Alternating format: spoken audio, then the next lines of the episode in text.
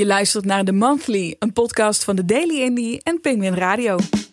Aflevering 5 staat volledig in het teken van vinyl. Van vinylliefhebberij, zoals bij Nina de Koning. DJ die draait met vinyl, platenbaas en ze heeft haar eigen podcast over vinyl. Ook vinyl ontdekken, zoals bij Madelief van der Boor. Zij startte het initiatief Flip It, waarmee ze jongeren die nu alleen maar muziek kennen van TikTok ook wil enthousiasmeren om een eigen platencollectie te beginnen. Maar naast vinylliefhebberij hebben we het ook over het vinyltekort. En over dat laatste moest ik meteen door het slijk bij Laurie Zantingen van de Paradiese Vinylclub. Misschien moet ik eigenlijk gewoon beginnen met mijn excuses aanbieden, want ik heb het geloof ik een beetje gejinxed, de situatie bij jou. ja, over daar, ja, het was. Uh, je hoeft niet je excuses daarvoor aan te bieden. Ehm, ja, ik had uh, dus dat mailtje gekregen over of ik mee wilde doen aan deze podcast. En toen dacht ik ook van ja, nou, um, vinyltekort. Ik hoor wel wat in mijn omgeving daarover. Ik hoorde ook sommige mensen zeggen van ja, je hebt wachttijden van een half jaar en, uh, en dat soort dingen. Sowieso zijn wachttijden voor vinylperserijen best wel lang. Nou, mensen schrikken er altijd ook wel een beetje van. Maar dat ik inderdaad opeens wel voor een paar releases dit najaar voor Paradiso Vinyl Club opeens een mailtje stuurde van hey, ik wil een nieuwe order opstarten. En dat het toen was van ja, het is nu wel echt extreem druk, dus uh, het uh, kan wat lang duren allemaal. Toen oh ja, oké. Ik begin er nu zelf ook wel wat van te merken. Maar ja, ik denk dat het ook wel gewoon... Uh, ik denk dat ik nog best wel lang de boot heb kunnen afhouden, om zeg maar tussen aanhalingstekens te zeggen. En dat ik nu ook wel uh, bij Paradiso Vinyl Club een beetje de gevolgen ervan uh, van ga merken. Maar ja, er is niet heel veel aan te doen, denk ik. Nee, ja, dat is het natuurlijk. Hè. We kunnen het op dit moment niet oplossen. Maar ik wil het op zich wel even, even schetsen. Want uh, je hoort hier en daar wat geluiden. Maar wat merk je er nou echt van en wat niet? Op het moment ja. dat jij zegt er zijn wachttijden. Hoeveel, in hoeverre heeft het dan te maken met COVID en met een echt een vinyltekort of een tekort aan een productiecapaciteit? Weet je dat toevallig? Mm, nou, ik denk dat het uh, COVID en productiecapaciteit ook wel met elkaar te maken heeft op een bepaalde manier. Ik denk dat heel veel artiesten releases hebben uitgesteld door COVID, omdat ze dachten van nou, we kunnen nu niet uh, onze plaat live spelen en niet toeren, dus misschien kunnen we beter eventjes wachten met het uitbrengen van, uh, van de plaat. Maar dat, ja, nu zitten we al, wat is het, bijna anderhalf, twee jaar in, in zo'n crisis. En uh, dat veel artiesten dan nu ook denken van, nou ja, weet je, ik wil gewoon die plaat uitbrengen. Dus we gaan het nu maar gewoon wel uh, uitbrengen. En nu er ook weer een beetje van zicht is op eventuele festivalzomer, of zicht was. Die festivalzomer is in Nederland natuurlijk weer helemaal uh, afgeblazen. Maar dat er wel wat meer hoop is om weer te kunnen spelen en het leven weer een beetje op gang komt. Dus dat nu denk ik ook wel weer artiesten echt massaal albums gaan uitbrengen. Waardoor nu de, de vraag ook heel erg uh, groot is naar vinyl. Is mijn theorie. Ik las dat, dat er twee fabrieken zijn uh, op de wereld die uh, het materiaal waar vinyl van wordt gemaakt produceren. En dat een van die twee fabrieken in Canada in 2020, volgens mij begin 2020, is afge, afgefikt. Dus dat er nu nog één fabriek in Japan is die ehm, dat materiaal kan produceren. En dat je daar dan nu pas ook een beetje de gevolgen echt uh, concreter gaat zien, denk ik. Dus ik denk dat het een beetje een combinatie van, van twee dingen is. Maar ja, ik weet het ook niet zeker. Ik zit er niet, uh, niet middenin. Maar uh, het zijn ook een beetje aannames die ik, die ik maak. Maar dat zou betekenen dat we het nu pas echt gaan merken. Ja, maar ik heb bij Paradiso Vinyl Club denk ik dan ook nog wel een beetje het geluk dat wij een vaste afnemer zijn. Um, wij bestellen heel vaak bij Record Industry soms als het bij Record Industry net niet in een planning past of uh, als we een product willen wat zij niet kunnen aanbieden, dan gaan we naar Mediadub. Maar op zich hebben we wel een vaste relatie met die, die twee, als, als klein, heel klein label. Ik denk dat er ook veel meer labels zijn in Nederland of Europa die ook wel een wat structurele relatie hebben met die platenperserijen, vinylperserijen. Maar dat bijvoorbeeld onafhankelijke artiesten die gewoon op eigen houtje een, zonder label of iets uh, vinyl willen drukken, dat het ook wel moeilijker wordt om dan echt voorrang te krijgen, zeg maar. Of dat die onderaan de stapel komen te liggen. En daarvan had ik al wel vaak gehoord dat het uh, echt hele lange wachttijden zijn. Soms echt gewoon een half jaar of meer dan een half jaar. Ja, en als je net met je release bezig bent, ben je helemaal blij dat je werk af is. En dan komt het niet op tijd voor je release show of, uh, of wanneer. Ja, dat is natuurlijk helemaal zuur. Maar dat, dat heb jij dus nog niet echt gemerkt. Je komt het nu eigenlijk pas een beetje tegen. Komt dat ook omdat het lang geleden is uh, dat je een aanvraag hebt gedaan? Of wanneer was de laatste keer dat je iets hebt besteld? Nou, we hebben, uh, ik heb nu een order lopen van een nieuwe single van Paradies de Club, die hopelijk uh, eh, 20 augustus ergens binnenkomt. En die heb ik, ja, ik, weet, ik ben ook heel erg benieuwd. Uh, ik, volgens mij sta ik bij Record Industry ook wel een beetje bekend om degene die echt heel erg last minute allemaal orders wil opstarten. Maar dat is ook wel bij Paradies Club, omdat het best wel gericht is op trends. Of zeg maar, deze artiest is nu op het juiste moment geschikt uh, voor een release voor Paradiese Vinyl Club. Want die begint al wel een beetje op te komen, maar is nog niet heel erg doorgebroken. Dus het is ook een hele korte tijdspanne waarin we uh, artiesten selecteren. Maar voor deze orde was het, um, ja, ging het wel, uh, wel goed. Meestal reken ik, ga ik uit van een productietijd van 10, 11 weken. Wat soms al best wel lang is. Maar ja, zeg maar, ik uh, maak zelf geen vinyl, maar ik kan me voorstellen dat het niet iets is wat je eventjes uh, in een weekje doet of zo. Dus ik snap ook wel dat het, ik snap heel goed dat het lange leeftijden zijn. Straks wil ik nog even terugkomen op wat er dan uitkomt. Want daar kun je vast ook nog wat over vertellen. Kunnen we misschien ook een stuk laten horen. Maar voor ja. mensen die het nog niet kennen, wat is de Paradiso Vinyl Club eigenlijk? Paradiso Vinyl Club is het onafhankelijke platenlabel van uh, Paradiso Amsterdam. Op podium in Amsterdam. En uh, Paradiso Vinyl Club is vijf jaar geleden opgezet met het idee van uh, we kunnen. Er zijn echt zoveel toffe artiesten in Nederland waar mensen nog nooit gehoord van hebben. We moeten daar iets mee. En toen is Paradiso Vinyl Club opgezet. En de, het idee van Paradiso Vinyl Club is dat artiesten leveren singles en artwork, dus twee tracks en een voorkant van een hoes. En wij brengen dat dan uit op vinyl. Uh, en dat betalen wij ook, ook omdat het voor heel veel opkomende artiesten gewoon echt onbetaalbaar is om een fysieke release uit te brengen. Maar dat wel gewoon heel tof is en ook wel kan helpen. Singles kunnen worden verkocht aan fans, maar kunnen ook naar uh, managers of boekingskantoren worden gestuurd. En uh, we hebben ook leden bij Paradiso Vinyl Club. Je kan lid worden van Paradiso Vinyl Club voor 6 euro per, uh, per maand. En dan krijg je dus al die releases krijg je dan thuis gestuurd. Dus op die manier hopen we ook nieuwe fans voor die opkomende artiesten te, te creëren en te zoeken. Dus ja, ik probeer het altijd echt heel snel in één zin uit te leggen wat Paradiso Vinyl Club uh, is. Maar ik doe het nu al bijna meer dan twee jaar en ik, kan, ik heb het nog steeds niet onder de knie omdat het ook wel een beetje ja, heel erg uh, en voor artiesten heel vet is, maar ook voor, voor luisteraars en fans een hele toffe manier om, om muziek te ontdekken en ja, lokaal talent te, te supporten.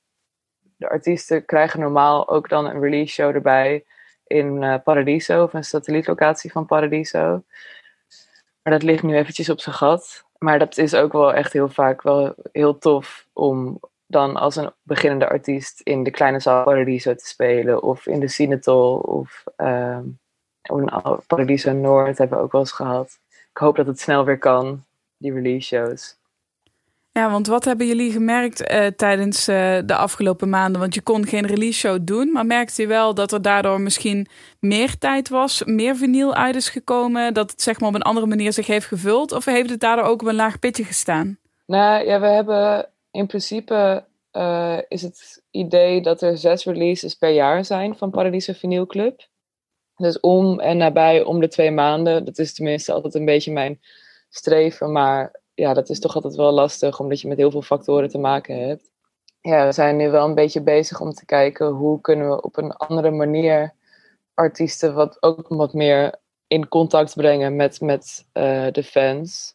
Uh, zo heb ik me afgelopen half jaar dat was echt een spontaan idee wat tijdens een Zoom-meeting was ontstaan. Maar ben ik uh, begonnen met het maken van een Paradiso Vinyl Club zomerboek. Dus een heel magazine met puzzels en interviews en recepten en uh, allemaal dingen waar alle, heel veel artiesten van Paradiso Vinyl Club aan hebben bijgedragen.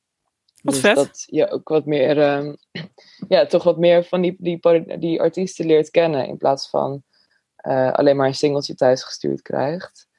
Ehm, maar we zijn nu ook een beetje aan het kijken voor langere termijn hoe we toch wat meer support kunnen bieden aan, eh, aan die artiesten. Dus los van, nou, hier heb je een singeltje en een release show en eh, eh, bedankt, was gezellig. En we spreken elkaar nooit meer. dat is wel echt eh, geen goed verkoper voor Paradiso Video Club, maar dat is basically waar, we, waar het nu wel een beetje op neerkomt. Maar we gaan kijken of er ook mogelijkheden zijn om ehm, eh, ja, een wat duurzamere relatie op te bouwen, zeg maar, met, met artiesten, als er daar ook behoefte aan is. Eh, dus we zijn nu ook een beetje bezig met eh, kijken hoe we meer leden kunnen werven om eh, meer inkomsten te krijgen en ook dus meer financiële zekerheid te hebben om wat grotere dingen op te zetten. Maar Want hoeveel leden hebben jullie nu? We hebben nu de hele tijd net geen 500 leden. De Steeds hele we- tijd net. ja, het is echt al een, al een half jaar is dat gaande. Ik heb de champagne al klaarstaan op kantoor. En dan hebben we 499 leden en dan hebben we weer een afmelding. Oh Ehm, nee. Kun je dat meteen zien? Als iemand zich aanmeldt? Zal ik me gewoon nu meteen aanmelden? Wow, wow, wow, ja. ja, dat is wel leuk. Maar ik moet wel erbij zeggen, nu wel weer wat lager zetten. We zitten nu op de Oh, 495 volgens Ik mij. dacht, Dus anders kan- meld ik ons dan even namens de Daily Indiana had je er net 500, maar dan eh, wordt dat een van de luisteraars hopelijk, die, eh Ja. die 500ste. Ja, precies. Maar als we het hebben over die artiesten, ehm, is het dan zo dat jullie een artiest uitzoeken of meldt een artiest zich bij jullie met, hey, we zouden eigenlijk wel graag eh, bij jullie een, een release show willen inplannen en iets uit willen brengen?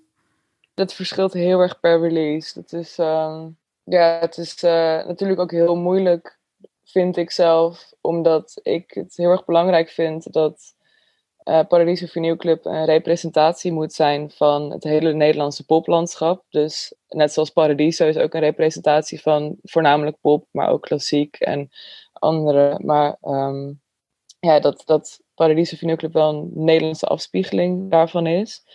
Maar ik zit zelf persoonlijk wel heel erg in een eh, bepaalde niche. Ik hou zelf heel erg van indie en rock en garage en ook wel een beetje elektronisch misschien. Maar ik weet, ik vind het heel moeilijk om te weten wat er speelt op het gebied van R&B of ja, gewoon genres waar ik zelf niet zo in zit. Dus het is een beetje een combinatie. Ik denk vooral voor indie releases dat ik dan zelf wel heel erg een beetje op zoek ga en in de gaten hou wat er gebeurt. En dan gewoon een appje of een mailtje stuur van hey, hebben jullie plannen om de studio in te gaan binnenkort? Of zijn jullie toevallig net de studio ingegaan? Maar dat ik ook wel voor andere genres heel erg eh, eh, ook van programmeurs van Paradiso af en toe wat krijg toegeschoven van hey, deze band die staat binnenkort in Paradiso, is dat niet iets voor de vinylclub? Soms krijg ik ook een belletje of een mailtje van een manager die zegt hey, we hebben een keer eerder samengewerkt en ik heb nu een nieuwe artiest die binnenkort een EP wil uitbrengen. Misschien is dat wat. Soms ook eens gewoon via iemand die naar vinylclub.paradiso.nl mailt en zegt: Hallo, ik heb een release voor je. Het, komt, ja, het is heel erg. ehm, soms wordt het echt zo'n beetje op mijn bord geschoven. En dan is het van: Nou, dit is perfect. Dit kan zo naar de, naar de pressing plant. Maar soms dan moet je ook wel echt heel erg, eh, heel erg zoeken. En uh, ja, maar dat maakt het ook wel heel erg leuk. Beetje een Ja. soort van sport wordt het ook wel. Als ik je zo hoor praten, dan regel jij alles voor de Ja. Paradiso Vinyl Club. Wat houdt dat nou in? Wat houdt jouw takenpakket dan precies in? Ehm, Niet om, eh, om nu je cv even te checken, maar ik ben wel gewoon benieuwd hoe je dag uitziet dan. Ja, eh, even kijken. Ik doe het nu eh part-time, twee dagen per week. Eh, het is... eh, het, fluctueert ook heel erg hoe druk ik ben, maar het is... eh, ja, het gaat van het selecteren van artiesten en, en eh, contact houden met artiesten over, over masters en, en studioprocessen en dat soort dingen. Tot het opstarten van orders bij de vinyl pressing plant. tot publiciteit, wat dan soms bij mij soms nog wel een beetje erin glipt, omdat ik wel heel erg bezig ben vaak met de praktische zaken. Contact met leden, ja, ook leuke acties bedenken voor leden, eh, Spotify playlists maken, vinyl ook inpakken. Ik heb daar gelukkig wel een paar helpende handen bij. Maar als we dan zo'n order met uh, 500 platen binnenkrijgen, die moeten dan natuurlijk ook allemaal in envelopjes worden gedaan en uh, adresstickers krijgen. Het is wel een rustgevend klusje altijd aan het eind van je dag.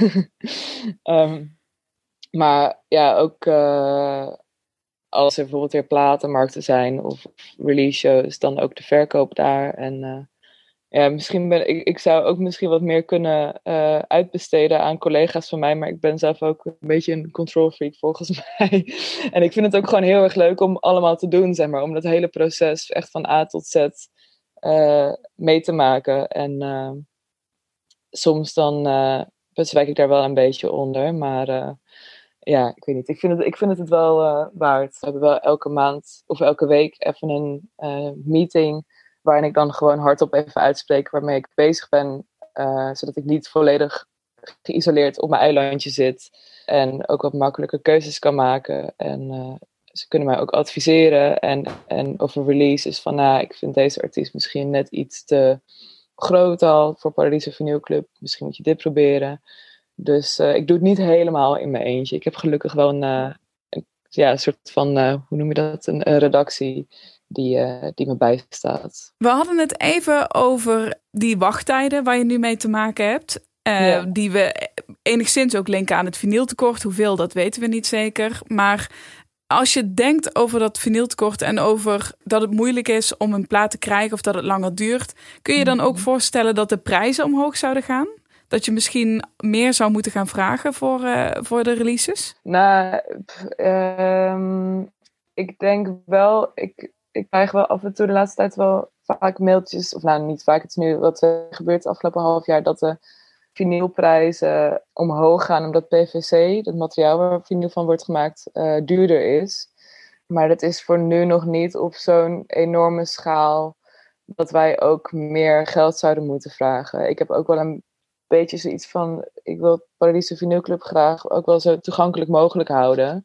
Dus dat het niet een enorm duur abonnement wordt. En ook wel een beetje met het idee van, ja, stel je bent lid van Paradiso Vinyl Club en je houdt heel erg van country muziek. Dan is er misschien echt één release per jaar die echt, echt super bijzonder of echt heel echt jouw, jouw straatje is. En de andere releases zijn ook wel heel leuk, maar die zou je zelf misschien dan niet zo snel kopen. Dus ik denk dat voorlopig we de prijs nog wel een beetje hetzelfde gaan houden, hoop ik. Tenminste, dat is wel een, streven voor mij om het wel gewoon zo toegankelijk mogelijk te houden en uh, gewoon mensen zoveel mogelijk kennis te laten maken met muziek die ze nog niet kennen. Ja, voor jullie zit het hem dan misschien ook meer in meer leden werven dan in ja. de prijs omhoog gooien. Ja, om, het, om het rendabel te houden, om het zo maar te noemen. Ja, dat is wel nu een beetje onze eerste strategie, zeg maar, die we willen uh, gaan doen. Dus uh, en voor, ja, we zijn, hebben vorig jaar voor het eerst volgens mij een Kiet gedraaid. Dus uh, afkloppen. Um, dus ik hoop dat het, uh, dat het een stijgende lijn zou zijn qua, qua ledenaantal. En dat we dan ook gewoon niet uh, te veel onze ledenprijs hoeven te verhogen. Te gek. Je had het over 20 augustus. Dan is hopelijk de volgende lading binnen. Welke is dat? Wat is de volgende release? Dat is een release van Dragon Fruit dat is ook wel gelijk een hele leuke, bijzondere release. Want tijdens de lockdown, ik weet even niet meer, dit voorjaar was dat, was er een band uitgenodigd door onze programmeur Kees. Hij uh, programmeert ook Supersonic Jazz Festival. En dat is een festival voor contemporary, modern jazz, soul, R&B. Uh, en hij had een uh, band, Dragonfruit, ontdekt of gevonden. Daar is mee in contact geweest en hij is echt heel erg fan. En die band is toen uitgenodigd om een uh, live sessie op te nemen in de grote zaal van Paradiso. Dus ze hebben een hele toffe video gemaakt met ook een heel orkest, Cloud Orchestra erbij. En die video's die zijn nu uh, uit, maar deze live opnames zijn nu ook gemixt en gemasterd. Dus die gaan we uitbrengen op, uh, op vinyl met twee, twee tracks. Die, die live opnames, komen die dan ook echt alleen op de LP of zet je die ook nog wel ergens online? Is dat exclusief of hoe zit dat? Uh, nou, in principe gaan we bij Paradiso Club alleen over het uitbrengen van vinyl. En meestal geven we wel ook de vrijheid aan artiesten om dan digitaal met de tracks te doen wat ze willen. Of, of fysiek. Ze mogen het ook zelf nog een keer uitbrengen op een, op een single of album. ja, het is gewoon volledig van hen verder. Ja, ja, precies. Het, zou, het is natuurlijk wel leuk voor Parijse Vinylclub als we een beetje een soort van exclusief iets hebben. Dus dat de, de, de single van ons misschien een maandje eerder uitkomt dan wanneer het op Spotify en zo komt. Om het ook wel een beetje interessant te houden. Maar we willen ook geen artiesten belemmeren, zeg maar. Je hoort vaak genoeg met, met, ja, met masterrechten en dat soort dingen. Dat het, ja, ik weet niet. Ik denk voor heel veel artiesten in zo'n vroeg stadium belangrijk om nog ook wel een beetje bewegingsvrijheid te hebben. Dus uh, volgens mij komen ze, oh, ik weet eigenlijk niet op Ja, ze komen ook op Spotify een week na de release van ons. Dus uh, je kan ze ook digitaal luisteren. maar liever op vinyl natuurlijk. Laat ik uh, afsluiten met een klein stukje van Dragon Fruit. Dat er al een beetje geproefd kan worden van de volgende release. Of van de laatste release. Als je dit inderdaad in september of later luistert. Ja. En uh, jou vooral heel veel succes wensen met de Paradiso Vinyl Club. Heel tof dat je er even over wilde vertellen. En uh, nogmaals, sorry dat ik het een beetje voor je heb gejinxed. Hopelijk valt het, valt het mee de komende tijd. Dan krijg je alles gewoon op tijd binnen. Ja, fingers crossed. De meest recente release van de Paradiso Vinyl Club. Dragon Fruit en Cloud Orchestra met Lonely.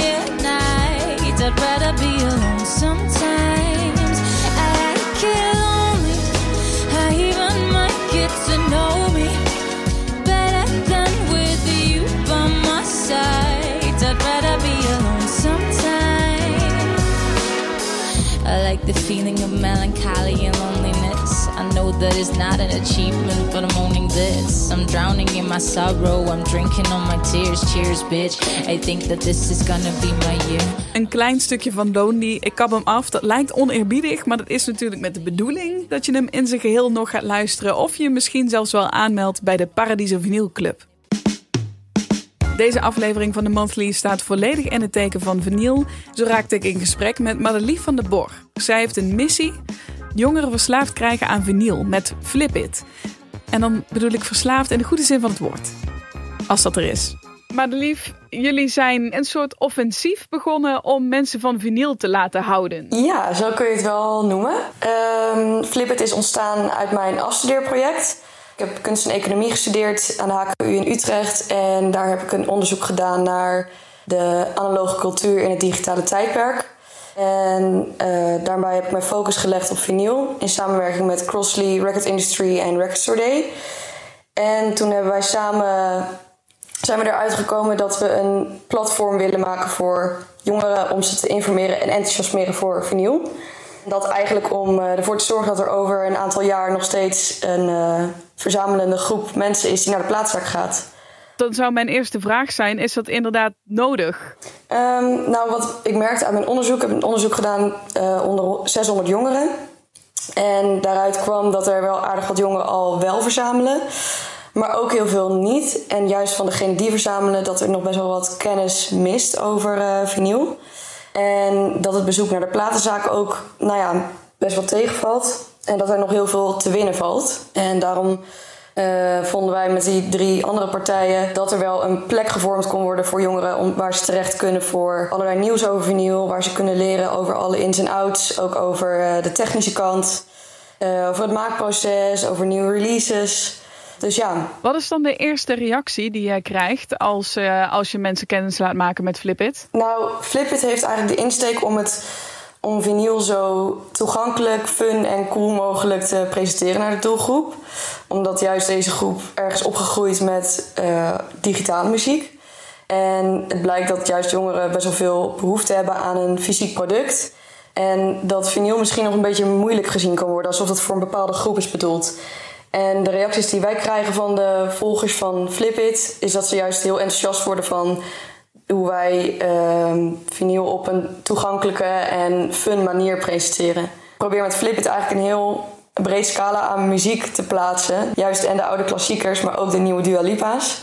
En uh, bijvoorbeeld afgelopen vrijdag hadden we een winactie met een uh, hip-hop plaat van J. Cole.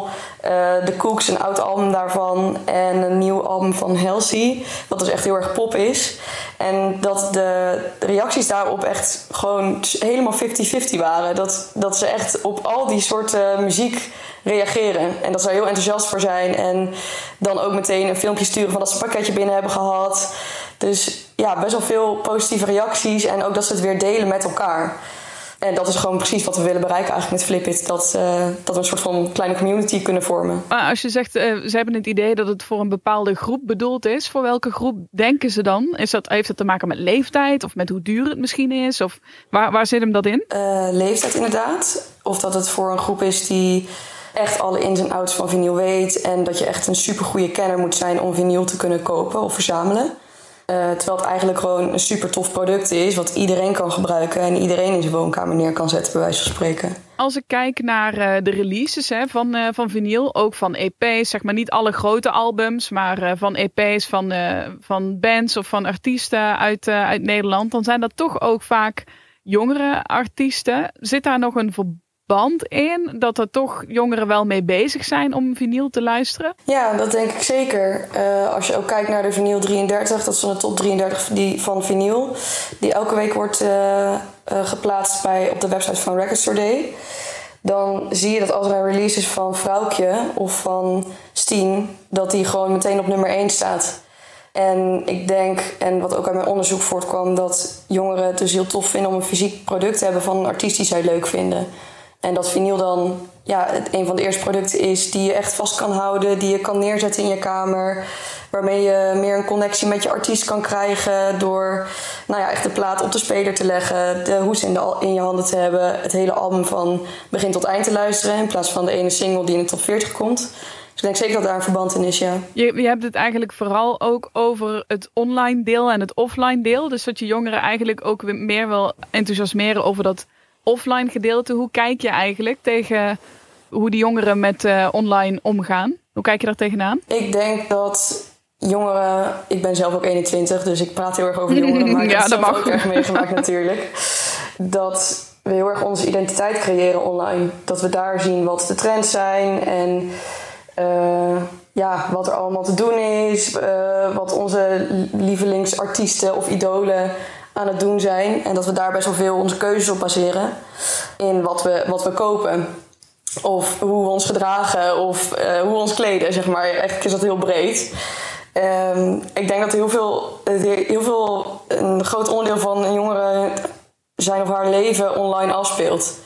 En dat er juist veel behoefte is aan iets, iets tastbaars. Iets wat, wat echt van hun is. Wat ze kunnen presenteren. Wat, uh, ja, wat echt een connectie met hun heeft fysiek. Dat dat iets heel anders met je doet dan wanneer je het op je telefoon ziet. Als ik het heb over het vinyltekort, daar gaat het een paar keer over in deze podcast. Hoe kijk je daar dan naar als je eigenlijk het liefst jongeren wil stimuleren om zoveel mogelijk vinyl misschien zelfs zelf te maken, maar in ieder geval vinyl in huis te halen? Uh, ja, platen zijn inderdaad duurder geworden en dat is helemaal niet gunstig voor onze doelgroep die al weinig te besteden heeft.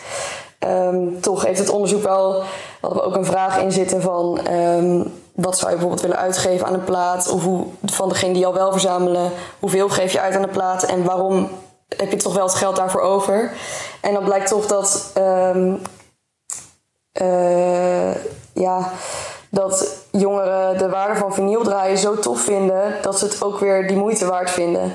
En uh, als Flipit zijn hopen we dat de prijs gaat dalen natuurlijk. Maar kunnen we ook bijvoorbeeld ons focussen op tweedehands platen. Uh, jongeren luisteren bijvoorbeeld heel veel naar oude klassiekers. Uh, denk aan een uh, Fleetwood Mac, een Alba of Queen. En het hogere doel van ons is om echt een verzamelaar van de toekomst te maken. En ervoor te zorgen dat er nog steeds bezoekers zijn in de platenzaak over een paar jaar. Ja. En ik denk dat dat ook op die manier mogelijk moet zijn. Als ik je Fleetwood Mac hoor zeggen, dan moet ik ook meteen aan TikTok denken en aan de filmpjes waarin uh, die muziek worden gebruikt. Zie je daar echt nog een link? Ja, zeker. Ja, er zijn uh, genoeg nummers en artiesten die bekend zijn geworden door TikTok. Um, en ik denk dat TikTok juist een heel tof platform is om um, ja, iets, uh, iets wat serieus of moeilijk gezien kan worden te vertalen naar iets fun en cools, wat je met iedereen kan delen. En waarbij je inspiratie uit elkaar kunt halen. En dat TikTok juist bewijst dat jongeren daar heel creatief mee om kunnen gaan. Maakt het dan voor jou nog uit of iemand Fleetwood Mac op een plaat luistert of uh, de nieuwste Dua Lipa bewijzen van of de nieuwste vrouwtje? Ik vind het juist heel tof dat dat allebei tegelijk geluisterd kan worden. Dat uh, we inspiratie halen uit de nummers van vroeger. En als ik bijvoorbeeld, ik heb ook een aantal interviews gehouden met jongeren over hun collectie. Dat ze het heel tof vinden om te horen wat hun ouders vroeger luisterden. Wat een beetje het begin van een bepaald genre was. En hoe ze dat dan bijvoorbeeld weer terug horen in een ander album wat ze ook nu nieuw kopen. TikTok is juist ook wel een tool om het, uh, om het leuk te maken en laagdrempelig. Hoe zetten jullie dat dan in? Want ik kan me voorstellen dat er ook wel mensen meeluisteren die denken: ja, ik heb helemaal geen idee hoe ik die jongeren moet bereiken met mijn uh, klassieke collectie. Of die misschien met een vinylzaak waarvan jongeren denken dat is muffig en oud. Uh, toch iets willen doen om die jongeren over de drempel te krijgen. Hoe, hoe gebruik je dan zo'n TikTok? Nou, ik moest er zelf ook een beetje inkomen met TikTok, omdat dat net een beetje langs me heen is gegaan de afgelopen paar jaren. Um, maar ik ben bijvoorbeeld met een, mijn nichtje, die is 15 en die gebruikt heel veel TikTok. Juist door met hun in gesprek te gaan en te vragen van... oh, wat zie jij voor trends of wat is er nu voor challenge gaande... met wat voor nummer en kunnen wij daar ook iets mee doen? Uh, om op die manier te kijken of je een trend die al speelt op TikTok... bijvoorbeeld kunt vertalen naar jouw product. Dus um, ja, we hebben een aantal filmpjes opgenomen met een bepaald nummer... dat heel uh, bekend werd op TikTok, How Bizarre. En... Um, dat we het dus juist over nieuw hadden van... oh, how bizar dat dit kan, dat we een plaat kunnen draaien. Dus ik denk dat je op die manier um, ja, juist heel goed de trends die er al zijn kunt gebruiken. Maar je kunt natuurlijk ook zelf iets verzinnen. Een nieuwe challenge of een tof filmpje waarop je het product laat zien. Of iemand inzetten die al veel um, volgers heeft die binnen de doelgroep vallen. Die van muziek houden of die van ja, interieur houden, zeg maar, waar ze iets met muziek in willen laten zien.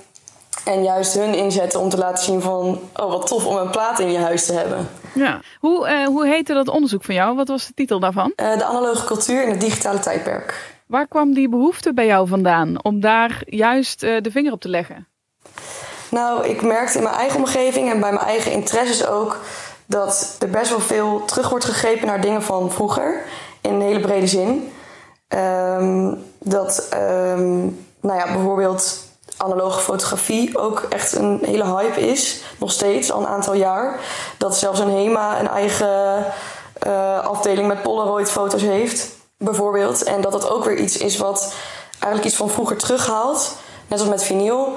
En het verschil ertussen is dat je dus nu iets digitaals hebt, zoals een, een foto die je maakt of een nummer dat je luistert. En dat die analoge producten juist hele andere kenmerken hebben waar we dus blijkbaar wel behoefte aan hebben. Dat je het vast kunt houden, dat het echt van jou is, dat je het op kunt hangen, dat je er veel meer een verbinding mee hebt in plaats van dat het ergens in de cloud zweeft. Vanuit de vraag die ik heb gesteld in uh, de enquête en uh, het veldonderzoek en ook op een gegeven moment richt ik me dan op muziek, ook met mensen in de industrie en ja, in gesprek gaan met jongeren zelf, dat ik erachter kwam dat iedereen het echt heel cool vindt om over dit soort dingen te praten. Dat is echt helemaal er wel van, oh, dat was zo vet dat ik toen bij een concert was en dat die persoon toen een album daar te koop had en dat ik dat mee naar huis heb genomen. Dat er echt een soort passie achter zit en dat mensen er heel veel plezier uit halen. Je hebt eh, met uh, Flipit een soort groter plan. Het laagdrempelig maken van, van vinyl, of toegankelijk maken van uh, vinyl, ook voor jongeren. Maar wat ja. zijn concrete plannen, zeg maar, de komende tijd? Um, nou, bijvoorbeeld komend half jaar wil ik me erg focussen op de connectie met de platenzaak. Dat was aan het begin nog best wel lastig, omdat veel platenzaken dicht waren tijdens de lockdown. Um, en nu ben ik bijvoorbeeld van plan om filmpjes te schieten met jongeren in een platenzaak waar zij vaak naartoe gaan. Dus dat zijn dan jongeren die al wel verzamelen. Uh, en dat zij daar een rondje gaan in de platenzaak, een praatje maken met de eigenaar, um, een beetje de genres langs gaan of laten zien welke hoek zij altijd gaan kijken. Um, om het op die manier te laten zien van, oh, dit is iemand van jouw leeftijd. Die, uh, ja, die muziek ook heel tof vindt. En die dus laat zien van hoe makkelijk het is om naar de plaatszaak te gaan. En hoeveel plezier je daarvan kunt hebben. En um, daarnaast, naast dat soort filmpjes, ook interviews houden met uh, jongeren die al verzamelen. Of iemand die bijvoorbeeld fan is van een bepaalde band. En ze dan vinyl laten zien. Of iemand die juist helemaal niets van vinyl weet. En ze proberen laten om te gaan met vinyl. En dat dan vastleggen en delen met uh, ja, het bereik, wat we hebben met Flipit. Last but not least, als ik iemand uh, whisky wil leren drinken of wil laten proeven, dan heb ik een standaard merk waar ik voor ga. Omdat ik denk, dat is zo toegankelijk. Als je het nog nooit gedronken hebt, dan vind je het lekker. Welke plaat is dat voor jou? Als ik nog nooit een plaat heb opgezet, door welke plaat word ik meegesleurd in die vinyl-liefhebberij? Nou, als het dan voor iemand zou zijn die, die die leeftijd zou hebben, ergens tussen de 12 en 22, dan zou ik denk ik toch voor een oude klassieker gaan. Um, die dus bijvoorbeeld wel een beetje bekend is geworden door TikTok-filmpjes. En dan is een, uh, een Rumors for Fleetwood Mac denk ik een super goede instapper. Komen we toch weer uit bij Fleetwood Mac? Ja. Even voor de goede orde. Ik zou niemand van 12 meteen aan de whisky laten. Even dat we dat, uh, dat, we dat gezegd hebben. maar Fleetwood Mac kan zeker, ja. hey Tom, dankjewel Leuk. voor je tijd. En uh, heel veel succes met Flip It. Dankjewel. Jij ook bedankt. In augustus overleed Jan Kooi, eigenaar van de platenzaak LP. Maar hij was niet alleen platenbaas, hij bracht ook een niet te onderschatten bijdrage aan de muziekscene in Groningen en de rest van Nederland. Hoofdredacteur van de Daily Indie, Ricardo Jupijn. Als we het dan toch over vinyl hebben, Jan Kooi, de man van het Groningse LP die ons vorige maand zo plotseling verliet. In een week waarin al zoveel muziekhelden gingen, ook hij. Voor mij was Jan ook zo'n held. Die zijn leven in het teken zette van muziek. En die er alles voor gaf om jou dat ene beentje te laten horen dat hij zo gaaf vond. En niet alleen ex, ook de Daily Indie steunde hij vanaf het eerste moment. Toen wij ons allereerste fysieke tijdschriftje maakten, mochten we die direct verkopen bij Jan. Hij vond het een hartstikke leuk blad en een tof initiatief. In 2014 mailde hij mij: Ricardo, we hebben er nog eentje over, van de vijf geloof ik, dus best aardig. Van de volgende editie willen we ook wel weer vijf exemplaren. Met vriendelijke groeten, Jan Kooi, LP Groningen. En ja, vijf blaadjes. Waar gaat het om, denk je? Voor mij betekende dat alles. Dat iemand iets wilde kopen van ons, waar we zo trots op waren, waar we zo hard aan gewerkt hadden, terwijl de rest van de wereld gewoon verder draaide. Voor altijd bedankt Jan. Door mensen zoals jij ben ik al die jaren later nog steeds gemotiveerd om me elke dag weer in te zetten voor al die toffe, goede beentjes. Vrede zijn met je. Redactrice bij de Daily Indie Jasmine Bouwenaar ging in gesprek met Nina de Koning. Zij is labelbaas eh, bij The Factory. Ze brengt vinyl uit op haar eigen label en heeft haar eigen podcast De Platenkast. Ze vertelt hoe haar liefde voor vinyl is ontstaan. Zo, dat is een goede vraag. Ik denk echt dat toen ik 17, 18 was. Kijk, ik kom nog uit het tijdperk dat je nog CD's hebt, zeg maar. Um, of tenminste, die heb je nu nog steeds. Maar dat was op dat moment. We hadden nog geen Spotify en dat soort dingen allemaal. Ik voel me heel oud als ik dit zeg, maar dat was wel wat het was. um, en wat er dus eigenlijk gebeurde was dat op een gegeven moment. Ik, ik spaarde allemaal CD's. Ik had een hele CD-verzameling. En op een gegeven moment kwam ik erachter dat er iets bestond als vinyl. Want in de jaren negentig was het niet echt hip om vinyl te kopen. Dus mensen die kochten gewoon cd's. Dat was wat je deed. En toen ik dus eenmaal erachter kwam wat vinyl was en, en hoe dat eruit zag. En ik weet nog, dat volgens mij was dat toen bij mijn opa en oma. Die hadden een, soort van plaatspeler. Ja, grammofoon plaatspeler zij, noemden zij het altijd. Maar dat is natuurlijk helemaal niet. gewoon een plaatspeler staan. En... Um, de, daar liet ze me gewoon zien wat, wat de vinyl was en hoe dat eruit zag. En, en dat vond ik alleen al magisch, zeg maar. Van hoe dat dan ging spelen en hoe je dan die naald erop legde. En weet al, die, like, al die basisdingen die fascineerden me al als, uh, als jong meisje. Uh, en toen op een gegeven moment toen, um, heeft mijn moeder haar platencollectie aan mij gegeven. Um, en dat voelde eigenlijk als een moment dat ik moest gaan sparen. En uh, vanaf dat moment ben ik van de cd-verzameling naar vinylverzameling gegaan. Je zei net dat um, vinyl iets magisch voor je had. En dat was met het aanzetten. Maar wat was zeg maar hetgene waardoor jij dacht van... Yo, dit is zeg maar hoe ik het wil. Had dat ook te maken met het geluid? Of was het echt... Ja. Oh, ik heb nog steeds niet zoals ik het wil. Hoe ik het wil is gewoon vier, uh, vier platenspelers en een mixer. En dan gewoon, weet je wel, ik wil echt, eh, echt gewoon helemaal... Like, En waarschijnlijk als ik dat heb, wil ik gewoon weer meer. Dus het gaat nooit worden zoals ik wil. Maar um, ja, nee, op een gegeven moment had mijn oom, die had een heel groot mooi sound system. Die heb ik nu ook uh, overgenomen, die heb ik gekregen. Um, en daar hoorde ik voor het eerst, zeg maar, uh, echt gewoon uh, op een goede manier hoe het hoort te klinken. Mm -hmm. um, en dat was wel heel gaaf, ja. Want bij mijn oma was het vooral, waren twee speakers, maar dat waren niet per se super high uh, definition, mooie sound speaker, zeg maar. Het was vooral gewoon heel erg crappy, maar het was wel heel tof om dat mee te maken. En toen ik bij mijn oom een keertje luisterde, toen dacht ik wel van, ah, maar dit is wel nice. Je hebt dan dat kleine kraakje wat je dan hoort, ja, ja. maar verder gewoon die clean sound, dat vind ik echt geweldig. Ja, want jij, jij draait dus ook, hè? Jij draait techno? Ja. En ja. draai je dat op uh, vinyl of niet? Ja, nu wel. Okay. Eerst uh, heel lang niet. Mm -hmm. uh, ik uh, kon het wel. Ik heb het wel geleerd door vinyl te draaien, maar ik had eerst altijd een beetje was ik een beetje bang dat als ik bijvoorbeeld op illegale raves zou komen, ik zou er vinyl gaan draaien, dat mijn vinyl kapot zou gaan. Ja, ja dat lijkt ja, me legit dat, ja. angst. Zeker, zeker. um, Maar ik ben nu wel op een bepaald punt dat ik nu denk, omdat ik nu ook mijn eigen uh, label heb, uh, waar, waarop ik ook vinyl uitgeef, dat ik wel op een punt ben dat ik denk van nou, als ik volgende keer ga draaien en er zijn draaitafels, want die zijn natuurlijk ook niet in elke club aanwezig, mm -hmm. maar die, als die er zijn, dan ga ik zeker gewoon uh, lekker all vinyl. Ja, tof. En je zei net wat over je label. kan je daar wat meer over vertellen? Want die heb je dus gestart in corona, klopt dat? Uh, ja, die heb ik gestart. Ja, ja, ja. Wat er eigenlijk was gebeurd, was dat in uh, januari 2019 had ik mijn allereerste feest gedaan op de Factory in Club mm. Nix. En het was eigenlijk een heel groot succes. Dat was echt bizar. Dat had ik nooit verwacht uh, voor een eerste editie. maar dat was echt geweldig. En wat ik eigenlijk deed op dat feest was het combineren van um, DJ's met bands. En ook om het hele spectrum aan elektronische muziek te laten zien. Dus niet alleen maar techno, niet alleen maar house, maar gewoon veel breder te trekken. Dus um, ook echt bijvoorbeeld trip-hop en zo erin te, in te gooien. Maar wel op een, op een, um, een feestmanier, zeg maar. Dus wel op een manier waarop je er kon, op kon dansen.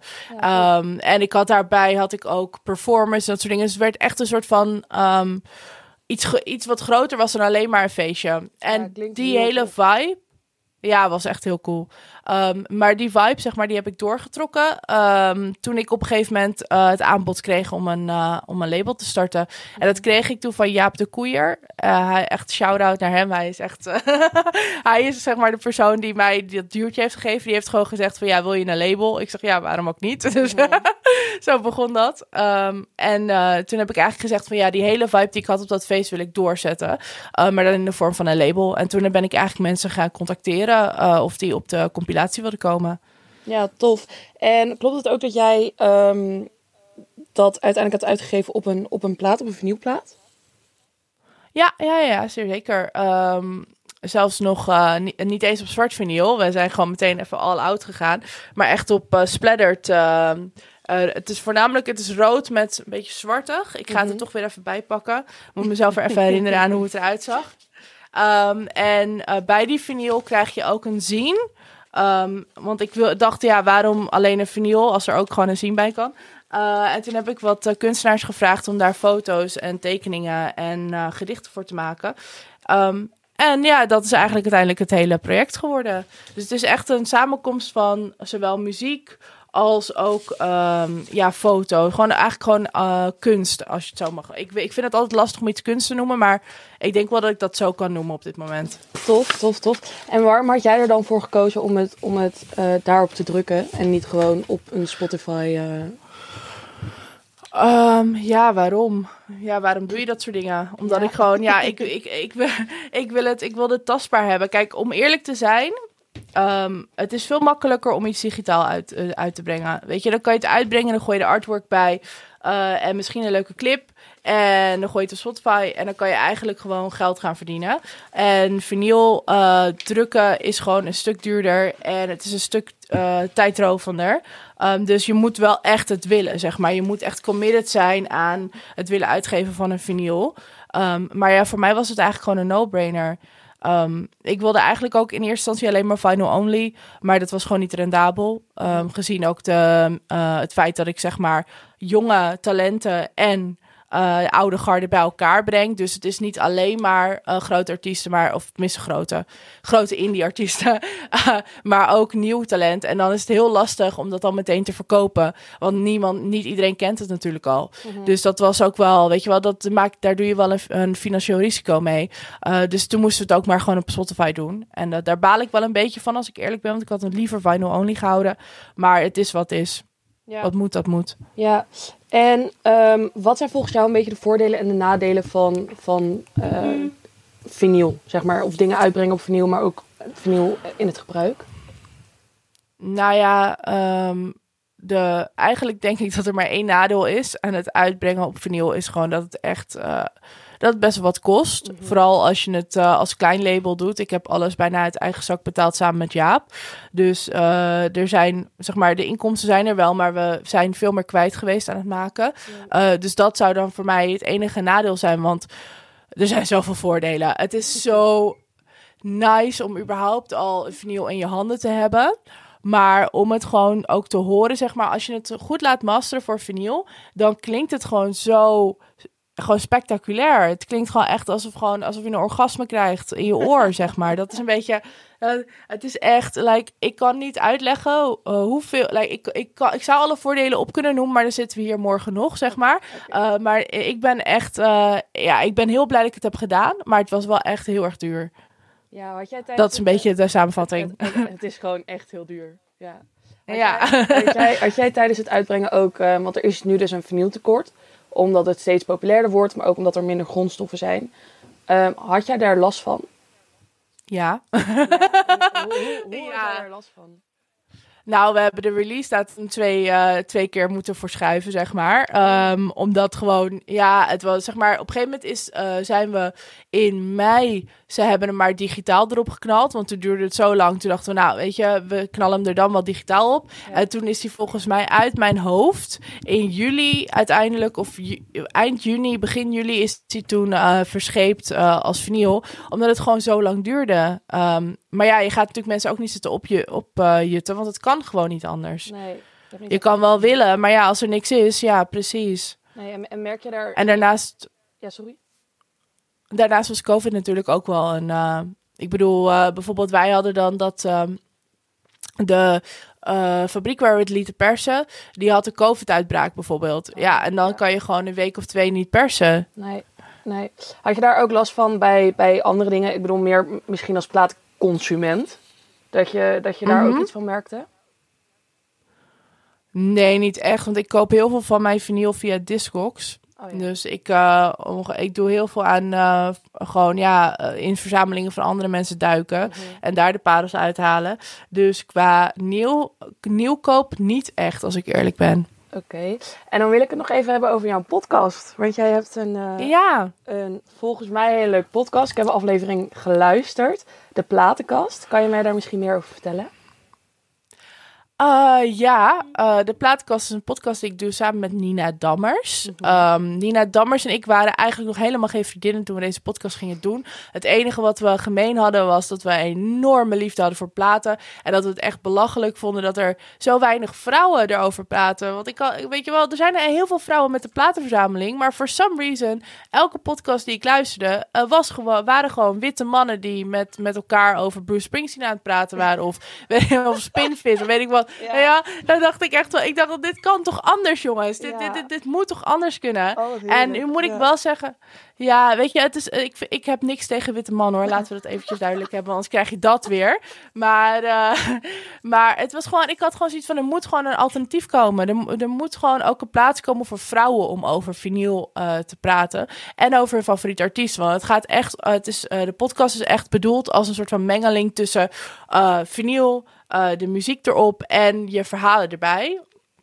Het gaat echt om die persoonlijke verhalen die je hebt bij die plaat. Um, en da, ja, voor ons was het gewoon heel, echt heel erg belangrijk um, om dat te gaan maken. Ook omdat het en heel erg leuk is, maar ook omdat we gewoon echt het idee hebben dat we daarmee vrouwen ook een stem kunnen geven die van vinyl houden. Wat goed. En, en hoe is die, um, hoe lang zijn jullie nu bezig met die podcast? Uh, we zijn nu vorige week is het seizoensfinale van seizoen 2 uh, geweest. Dus ik denk dat we nu ongeveer anderhalf jaar bezig zijn met de podcast. Oh ja, en, en hoe, hoe is de feedback? Ben ik eigenlijk wel heel erg benieuwd naar. Het is echt heel gaaf. Ja, uh, ja het was, het, ik moet ook wel zeggen, we zijn echt... Het is gewoon meteen met de vliegende start begonnen. We hadden als eerste gast hadden we Savannah Simons. En... Oh. Uh, ja, dat is, dat is natuurlijk een droomgast om als eerste te hebben. En dat was ook meteen een hele leuke podcast. Die duurde wel gelijk echt uh, anderhalf uur. dus mijn edit, het editen was echt vreselijk. Want ik, ik weet je, je kan als je haar laat praten over dingen, je gaat het er niet uitknippen, weet je wel. je wil, ja. Precies, precies dat.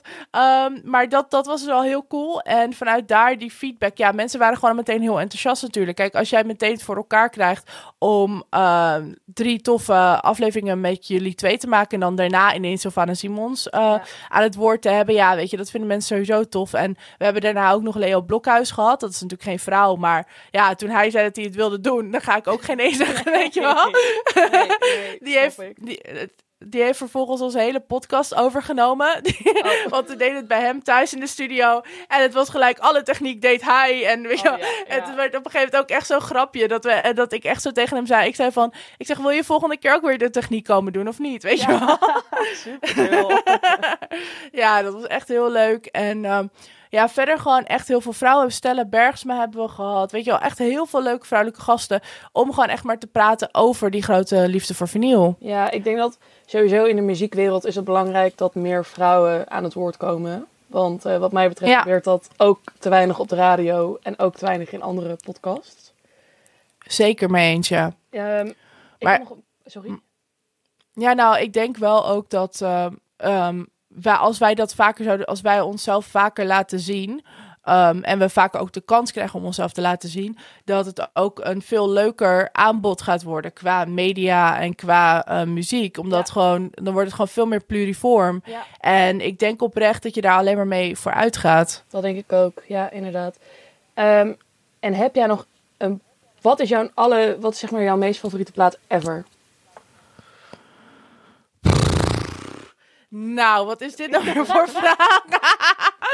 dat weet ik niet. Ik kijk echt naar mijn kast met echt pff, 300 vinyl of zo. Ja. Uh, ik zou het echt niet echt weten. weten. God, dit is moeilijk. Um, welke uh, vinyl ik als eerste heb gekocht, dat zou ik dan kunnen zeggen. En misschien kan ik daar dan wel een soort van de vraag mee beantwoorden. Uh, was Beck. Uh, en hoe, ik weet even niet, moet even uit mijn hoofd bedenken. De Gamma Ray staat daarop. Hoe heet die? Wacht, dit, dit, dit weet ik. Ik ga het even snel opzoeken. Ja, Geef me twee seconden. Ik loop even snel naar mijn, naar mijn plaatkast.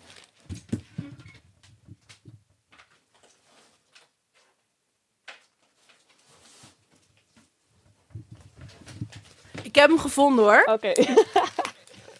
Uh, het is Modern Guild van Beck. Ja. En ik moet gewoon zeggen, die heb ik gewoon echt kapot gedraaid toen ik hem voor het eerst kocht. Dus ik vind dat ik die dan, noem ik die maar gewoon als favoriet. Maar ik kan eigenlijk gewoon echt niet kiezen. Nee. Dat is gewoon eigenlijk alsof je vraagt of ik tussen mijn kinderen wil kiezen. Dat, dat, kan je gewoon niet maken. Dat is ook een moeilijke vraag. En zijn er ja. ook platen die je echt alleen maar op vinyl kan luisteren? Waarvan je denkt van, yo, skip gewoon in Spotify, skip YouTube luister deze Skip altijd Spotify en YouTube. en zo. Nee, nee, nee, dat is een grapje. Dat uh, doe ik uh, af en toe heb ik ook nog wel Spotify. Uh, nou, ik vind dat je mijn plaat moet je vooral sowieso op video luisteren en kopen. Ja, keer. maar, kopen? Uh, je kan hem kopen op Bandcamp en hij heet The Factory, mijn label. En um, de plaat heet The Factory 001. Top. Gewoon het cataloognummer. Oké, okay. helemaal goed. Nou, um, en verder, ja. Ja, het, uh, ik denk ook sowieso techno. Techno is veel leuker op plaat dan... Ik denk echt dat daar ook nog wel een lans te breken valt. Is dat techno um, op YouTube en op Spotify, ja, dat moet je allemaal doen. Maar op plaat is het gewoon echt... Het leeft gewoon meer. Die dynamiek is veel hoger. Ja. Als je een goede technoplaat hebt tenminste. Kan ik het toch niet laten om af te sluiten met een stuk reset te vinden dus op The Factory. Bedankt voor het luisteren naar The Monthly. Als je deze podcast tof vindt, laat van je horen in het clubhuis van de Daily Indie op Facebook. Tot de volgende keer.